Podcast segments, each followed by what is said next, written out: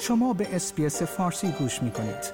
با رفتن به sbs.com.au به اخبار و گزارش های بیشتری دست خواهید یافت. پس از انتشار گزارش هایی درباره احضار سفیر استرالیا در تهران آقای انتونی آلبانیزی نخست وزیر استرالیا می‌گوید که او بر اظهاراتش در مورد نقض حقوق بشر در ایران می ایستد. این اظهارات در حالی صورت می‌گیرد که سفیر استرالیا در تهران به دلیل اظهارات آقای آلبانیزی در مورد سرکوب معترضان توسط مقامهای جمهوری اسلامی احضار شده است. آقای آلبانیزی اگرچه می‌گوید که همیشه از ارزشهای استرالیا دفاع خواهد کرد. هنوز مشخص نیست که ایران با چه اظهار نظرهایی مخالفت کرده است یا این اظهارات چه زمانی بیان شده است. بر اساس گزارش ها خانم لیندل ساکس سفیر استرالیا در تهران روز گذشته چهارشنبه 16 نوامبر از سوی تهران احضار شده است. اعتراضات سراسری بیش از دو ماه پیش در ایران و در پی کشته شدن محسا امینی زن 22 ساله در بازداشت گشت ارشاد آغاز شد.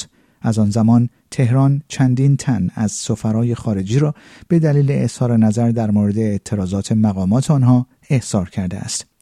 آقای البنزی به خبرنگاران در بالی گفت من پای همه اظهار نظرهای مطرح شده در مورد نقض حقوق بشر که در ایران رخ داده است ناشی از قتل محسا امینی و سپس اقدامات بعدی که رخ داده است هستم. نخست وزیر استرالیا گفت ما از حقوق بشر دفاع خواهیم کرد و از موضع استرالیا مطابق با ارزشهایمان دفاع خواهیم کرد.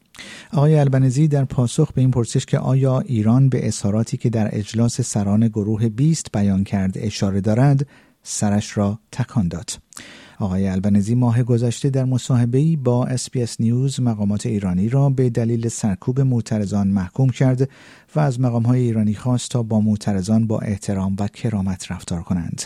او گفت من اقدامات رژیم ایران در سرکوب اعتراضات دموکراتیک را که در ایران رخ می‌داد محکوم می کنم.